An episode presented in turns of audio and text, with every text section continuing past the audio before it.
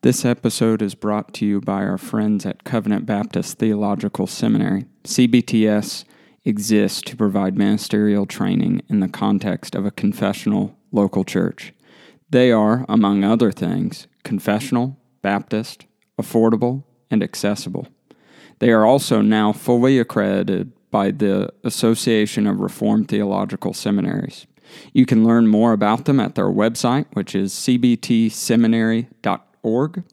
Again, that is cbtseminary.org.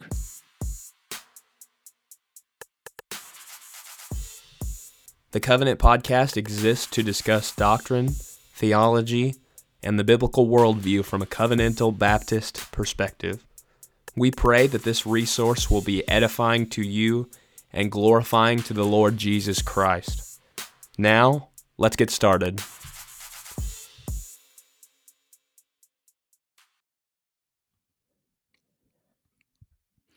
In our last Spurgeon episode, we discussed Spurgeon's journey to the Metropolitan Tabernacle. And before I move on, I forgot to introduce myself. So, as usual, Jimmy Johnson here with my co-host, Austin McCormick. And as I already alluded to, we are continuing our series in Spurgeon's life. So, this episode, we are going to pick up where we left off. And last episode, when we discussed Spurgeon's life, we mentioned all the buildings that he had preached in and some of the significant events that took place in his early as well as mid-ministry. But now we're going to just continue on to the final part of his life. So with that said, Austin, could you discuss the ministries that Spurgeon began while he was at the Metropolitan Tabernacle? During Spurgeon's ministry at the Metropolitan Tabernacle, he created a number of ministries. Actually, over 60 ministries were begun. Spurgeon's church used these ministries as social outreaches to evangelize the London area, and Spurgeon would actually fund some of these ministries himself with the royalties that he would receive from the books that he had authored. And this allowed him also not to be a financial burden to his church and to be a blessing to the London area. One of the major ministries that Spurgeon founded was the Pastors' College. And many of our listeners, if they know Spurgeon, are probably very familiar with the Pastors' College. Like I said, it was a ministry that Spurgeon founded, but this was one that he would actually fund with his book royalties. And he founded this in 1857, and the Pastors' College was precisely what it sounded like, a college for pastors. Every Friday evening, Spurgeon would lecture to his students over many different topics, either in pastoral ministry, Christian devotion, or preaching. And you can still read these lectures today for yourself in Spurgeon's book titled Lectures to My Students. I'm actually working through Volume 2 right now on Logos. It's been an interesting read.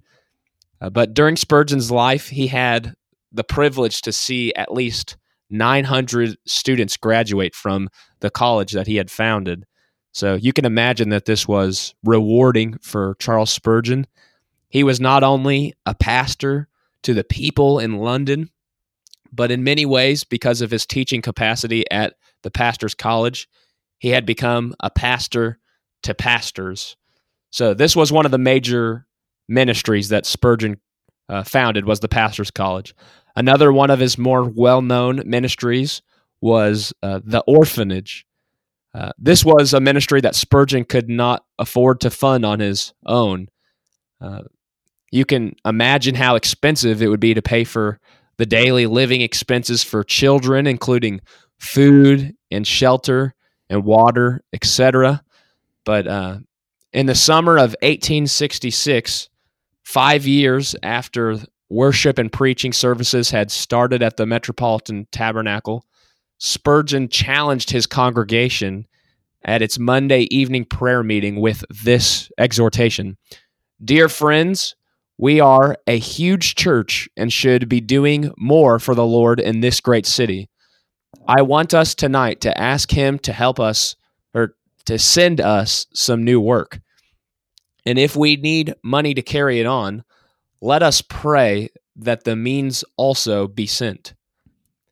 A few days after Spurgeon gave this exhortation, he received a letter from Mrs. Anne Hilliard, who was the widow of a Church of England clergyman.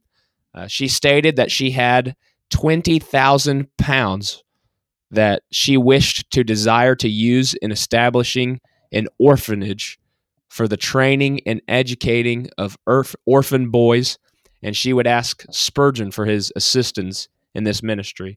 And you can see that 20,000 pounds was necessary for the expenses of these children. So that was another major ministry that Spurgeon was involved in. And as we mentioned, there were over 60 ministries that he began during his pastorate at the Metropolitan Tabernacle. And another one of these ministries that I'm going to ask Brother Jimmy to speak to was his wife's book ministry, the clothing ministry for poor ministers and their families. So, Brother Jimmy, would you speak to that ministry? Yeah, I won't go into too much detail, but one thing that should be noted, as with many of the men that we discuss on our podcast, is these men weren't alone, and many of them were married. And Spurgeon, his wife, was married to his wife, Susie. And Susie was very helpful in Spurgeon's own personal ministry. She was an encouragement to him. She loved him, and he loved her very deeply. His wife actually, after bearing their children, was pretty much restricted to the home most of the rest of her life. But she was not inactive for the Lord and would continue to read the scriptures, would read over Spurgeon's sermons or listen to his preparation. But one thing that she did and that she kind of started and really ran herself, and Spurgeon only assisted in a minor capacity in providing books to send to the ministers and things like that. But his wife started a book and clothes ministry for poor ministers and their families. She had a burden for those ministers that were all over the continent of London or all over the country of England, rather. And so she just took to sending them books at first and began to receive donations of clothes as well as funds. So she would send clothes to ministers in need as well as to their children. That way those men who were ministering could continue in their churches and continue to serve the Lord faithfully. So we see that Spurgeon was a godly man, and in respect to or in light of the woman that he married and the fact that she too was a very godly person and sought to see the kingdom of Christ expanded through the serving of ministers in this capacity. But with that said, let's continue discussing Spurgeon in particular. Spurgeon had a place in which he regularly took vacations. Austin, you want to pick up and talk about Spurgeon's vacation place? Yeah, so we've seen some of the ministries that Spurgeon created. And as we move forward to Spurgeon's vacationing place, in 1871, Charles Spurgeon began his annual visits to his beloved vacationing residence or visiting place, which would be, I don't know if I'm pronouncing this right, I'm not well in my French pronunciation, but Mentone of southeastern France, spelled M-E-N-T-O-N. Mentone is along the seashore of the Mediterranean Sea, where Spurgeon would have had opportunities to walk along the beach, probably some scenery that he would not have encountered if he would have always remained in London. So this would be a place where he could get away and enjoy the fresh sense of the seashore breezes. It is also suggested that Spurgeon was advised to visit this warmer place due to the physical ailments that he was enduring in his life in London. During Spurgeon's life, as our listeners probably know, Spurgeon battled gout and Bright's disease. Those were some of the physical ailments that he went through, but we've also discussed some of the depression that Spurgeon went through in his life, and some change of scenery could have potentially helped with some of these physical ailments in particular. The warmer beachfront of Mentone could have been a warmer climate compared to the rough winters that he would experience in London.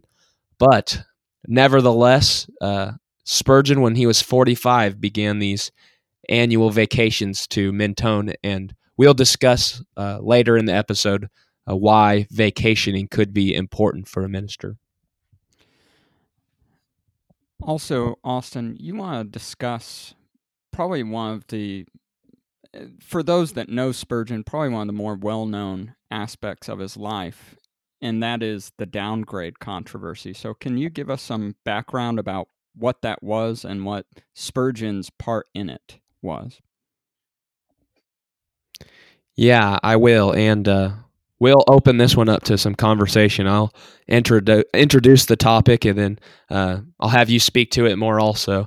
The downgrade controversy, as you mentioned, one of the most well-known events during Spurgeon's life. While Spurgeon was boldly preaching the gospel week after week in the Metropolitan Tabernacle, Charles Darwin began to teach his teaching of evolution. On November 24th of 1859, Charles Darwin's book, The Origin of Species, was officially published, and through the years following that, the teaching of evolution would quickly spread. So both Darwin's evolutionary theory and German higher criticism were marking an impact on the churches. Many churches began to think of the Bible as a book of myths and fables instead of God-breathed scriptures. And because of this low view of the Bible, the divinity of Christ was under attack. Salvation by grace alone through faith was under attack. And the basics of the Christian faith were essentially being downgraded. And thus, we have the beginning of the downgrade controversy. In the late 1880s, this downgrade controversy finally reached the Baptist Union, in which Spurgeon's church was involved. Spurgeon was deeply concerned by the direction that many of the churches in the Baptist Union were heading towards, and in response, Spurgeon would write many articles in his weekly publication, The Sword and Trowel, but sadly, it was to no avail. The churches were liberalizing, and they weren't listening to Spurgeon. So during his own denomination's downgrade controversy in 1887, he expressed alarming concern about the unorthodox views, and in 1887, with the utmost regret, Spurgeon withdrew from the Baptist Union. And as you can imagine, this was a heartbreaking moment for Spurgeon's life. Spurgeon didn't enjoy controversy, as probably none of us just enjoy controversy. This was a sad and sombering moment for the life of Spurgeon, that many of the churches were heading down a direction that he wasn't willing to go down, and that was liberalism. Brother Jimmy, why don't you speak to this downgrade controversy a little more, since it is such an important topic? Yeah. I just want to read a quote from Charles Spurgeon, because there's been some disagreement amongst historians about the nature of the debate or exactly what issues Spurgeon was having, but here are Spurgeon's own words. "Our warfare is with men who are giving up the atoning sacrifice, denying the inspiration of Holy Scripture, and casting slurs upon justification by faith. The present struggle is not a debate upon the question of Calvinism or Arminianism, but of the truth of God versus the inventions of men." Some modern people who look at the downgrade controversy, as well as some even during Spurgeon's day, accuse Spurgeon of trying to move the Baptist Union towards Calvinism, because the Baptist Union was actually made up of both particular That is Calvinistic Baptist as well as General Baptist. That's more Arminian free will type Baptist. But Spurgeon was not, and at least in his own words, trying to guide the Union into Calvinism. And instead, his main concern was ultimately over the inspiration, authority, and infallibility of the Bible, and then secondarily from that, the denial of core tenets of the Christian faith, like the deity of Christ, or justification by faith, or substitutionary atonement, because those of who were being influenced by German theology or German liberal theology would accuse the atoning sacrifice of being immoral. They would believe that Jesus was really not deity or divine, that he was a human.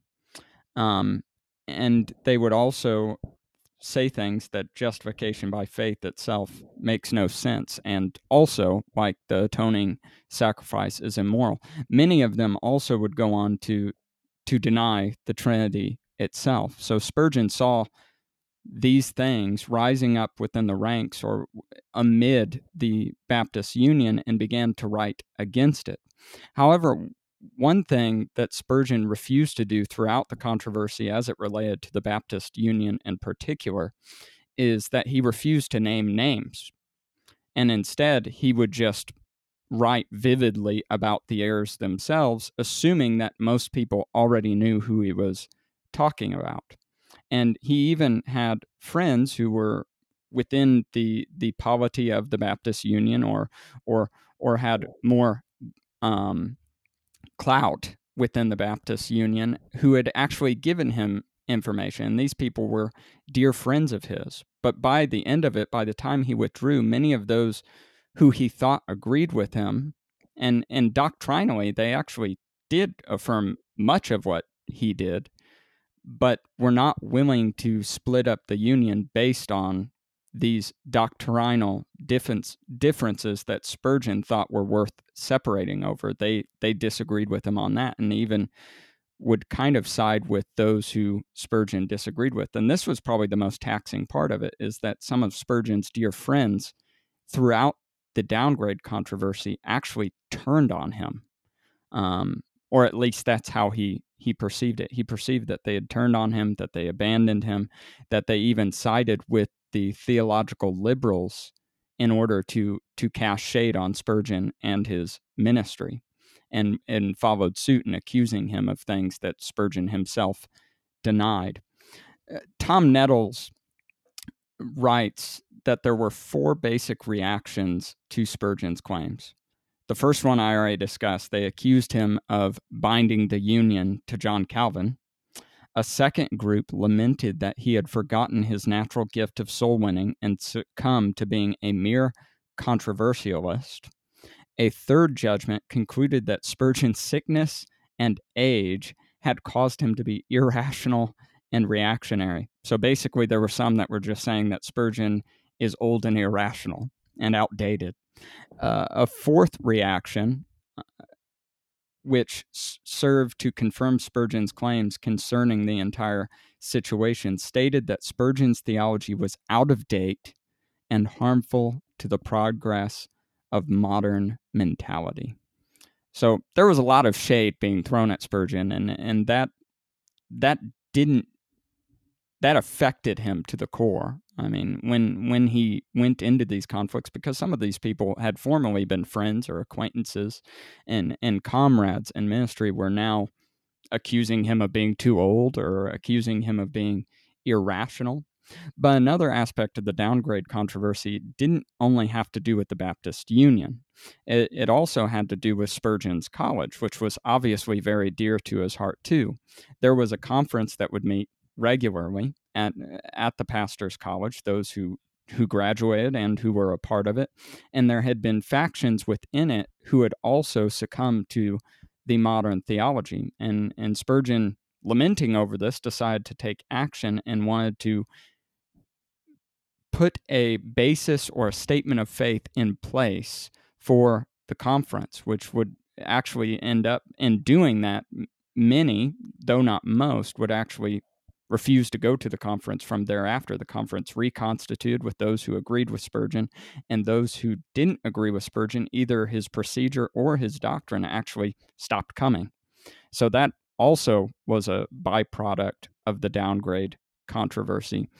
But what we see in Spurgeon throughout this entire controversy is he really didn't desire to defame anyone. That's why he didn't mention names. He didn't desire to be a controversialist, even though people accused him of it. But what we see is he really believed and had a firm conviction that there are core doctrines to the Christian faith that are non-negotiable.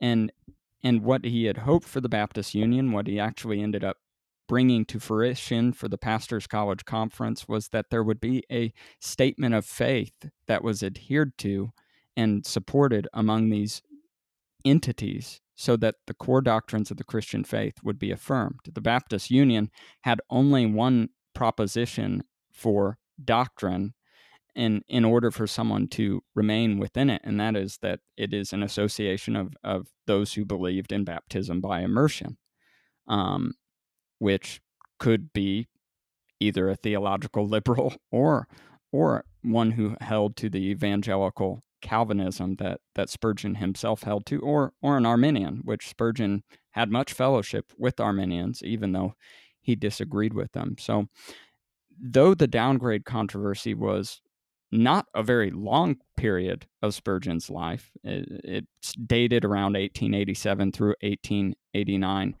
it was a very difficult time for Charles Spurgeon, and in the end, I would say it contributed greatly to his depression, as well as some of the physical ailments that he would have later on in ministry. Do you have anything else that you'd like to add to that, Austin? I do not have any further thoughts on the downgrade controversy. I'm grateful for how you covered it. Another thing to mention that we actually didn't mention, I don't think in any of the podcast on Spurgeon, is that Spurgeon was also an abolitionist, and that did cause some flack with how Baptists in the South viewed him. But since we don't have that in our notes, I don't want to go further into that, but you can read about that in Tom Nettles' biography. But with that said, Austin, you want to go ahead and talk about Spurgeon's last sermon, his death, and his funeral? Yeah, I will summarize what his last sermon consisted of in Jason Bradley's words. Jason Bradley writes in an article concerning Spurgeon's last sermon, "On June 7th of 1891, Charles Spurgeon stood before the congregation gathered at London's Metropolitan Tabernacle and began his Sunday message with these words: 'Those who associate themselves with a leader must share his fortunes.' Spurgeon's brilliant message equated the spoils shared by David's men with the spoils we share through our affiliation with Christ. But to those associated with the Metropolitan Tabernacle, this message would go on to hold special significance. Unbeknownst to anyone at the time, this would be Spurgeon's last sermon." So Spurgeon's last sermon was simply encouraging his congregation, the Christians within his congregation, to partake of the spoils that Christ partook of, to be righteous as Christ is righteous. Spurgeon's last sermon was a sermon preaching of Jesus, and his sermon began in many ways, or ended, in many ways like it began, preaching of Christ. And his sermons throughout the years at the Metropolitan Tabernacle were marked by sermons preaching of Christ. And so any minister's last sermon that is preached of Christ, I say, is a good sermon and a something to be thought of well. So that was his last sermon on June 7th of 1891. His death actually occurred around 6 months later. On January 31st of 1892, Charles Spurgeon passed away. He died at just 57 years of age, and to many of us, that would seem like a very short life. And according to Michael Reeves, Spurgeon had been fighting health illnesses for around 24 years up to his death. Spurgeon may have died young, but he was freed from the physical pains that he had been enduring. Spurgeon would spend his last days under the sun in Mentone, near Nice or Nissy, depending on your French pronunciation, in the southeast of France. And if you were listening earlier in the podcast, that was the location of Spurgeon's vacationing place. He would spend his last days on earth on the place where he would annually vacation to. Mentioning Spurgeon's funeral, when Spurgeon died in 1892, London began to mourn the loss of the Prince of Preachers. Nearly 60,000 people came to pay their respects to Spurgeon while he lay in his casket for 3 days at the Metropolitan Tabernacle. Around 100,000 people lined up the streets as the funeral paraded 2 miles from the Metropolitan Tabernacle to the cemetery where Spurgeon would be laid. And out of respect for Spurgeon, flags were at half-staff and shops and pubs were closed. And this was the end of Charles Spurgeon's life. What are some reflections or applications that you have of this last stage of Charles Spurgeon's life and ministry, Austin? Yeah, and feel free to add to this, Brother Jimmy, but just here's some reflections and applications that I have when thinking through the topics that we've discussed today. And the first one is that ministers need physical rest. And I'll go ahead and add mental rest for that fact. We see that when Spurgeon was 45 years old, that he began his annual vacationing. And from some biographies that I have skimmed through, there is speculation as to Spurgeon's life being prolonged because of his physical rest that he would find in Mentone. If a minister is doing the work that they have been called to biblically, and if they are faithfully ministering to Christ's people and to Christ's ministry week after week after week, it can become exhausting. And I've had some pastors advise to me that if you are exhausted, you can't help your people very well. When Brad Webb was on our podcast, he said something that has stuck in my mind. Sometimes the best thing that a minister needs is a nap. And more than that, maybe sometimes the best thing that a minister needs is a vacation away from ministry. So I would say that ministers need to have physical and mental rest, and Spurgeon's vacationing is a good example of that. Another reflection and application that I think we can draw from the life of Charles Spurgeon is stand firm to biblical truth during theological controversies. And we discussed the downgrade controversy that Spurgeon went through, all the accusations, the personal accusations that were charged at him. But Spurgeon was standing firm on the important theological issues, as you mentioned, justification by faith, substitutionary atonement, grace alone through faith alone, the divinity of Christ. These are essential truths that we must stand up for, even during controversy. I had another preacher once tell me that in ministry, you need to choose your hill to die on. And I really like those words.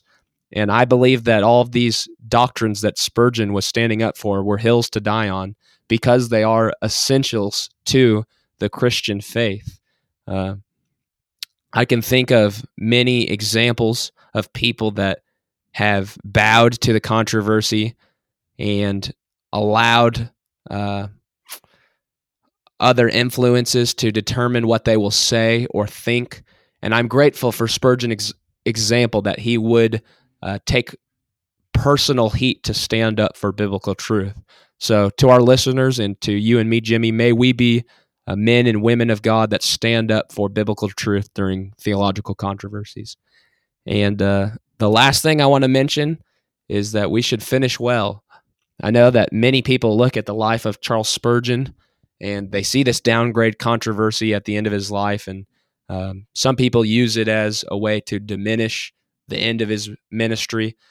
But for the theologically conservative, I think this is more evidence that Spurgeon finished his life well. Spurgeon's ministry when he was young grew rapidly, and I'm sure that there were things that he went through that maybe he didn't even write about or people don't know about.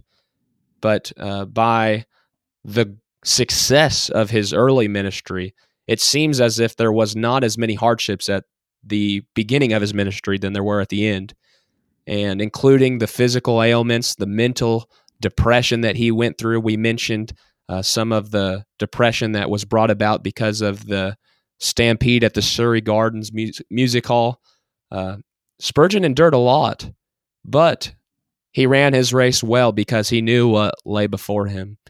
So I hope to run my race well, and I hope that you also, Brother Jimmy, and our listeners that are Christians would finish their race well, no matter what life throws at us, that we would stay close to Christ all the way to the end. So these are some of my reflections that I've had. Brother Jimmy, do you have any reflections that you want to add to that? The only thing I have to add is one thing that we see in Spurgeon's life that we see particularly in his sermons and in his writings is to keep Christ at the center of all things. Like, Spurgeon was a Christocentric preacher. All his sermons, Christ was preached in them. And all of his writings, Christ was proclaimed.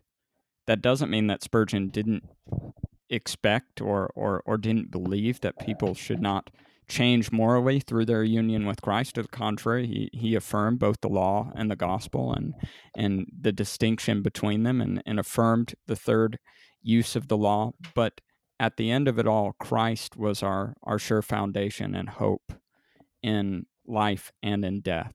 And I think that's important not only for pastors to keep at the center, but for Christians, period, to keep at the center. But with that said, we have discussed in several parts the life of Spurgeon. Much more could be said about Spurgeon, much more detail could have been given, but through these episodes we've tried to give a truthful account of Spurgeon's life and ministry and reflect and apply it to our own life. This episode of the Covenant Podcast is brought to you by our friends at Covenant Baptist Theological Seminary. CBTS exists to provide ministerial training in the context of a confessional local church. They are, among other things, confessional, Baptist, affordable, and accessible. Additionally, they are recently accredited. Stay tuned for more information about that, or rather, go back and listen to our episode with Rex on CBTS to learn more about them, to learn about what they're doing, to learn about what they value, and how you might either participate in their education or contribute to it for the betterment of gospel ministry in Baptist churches. You can learn more about CBTS at cbtseminary.org. Again, that is cbtseminary.org.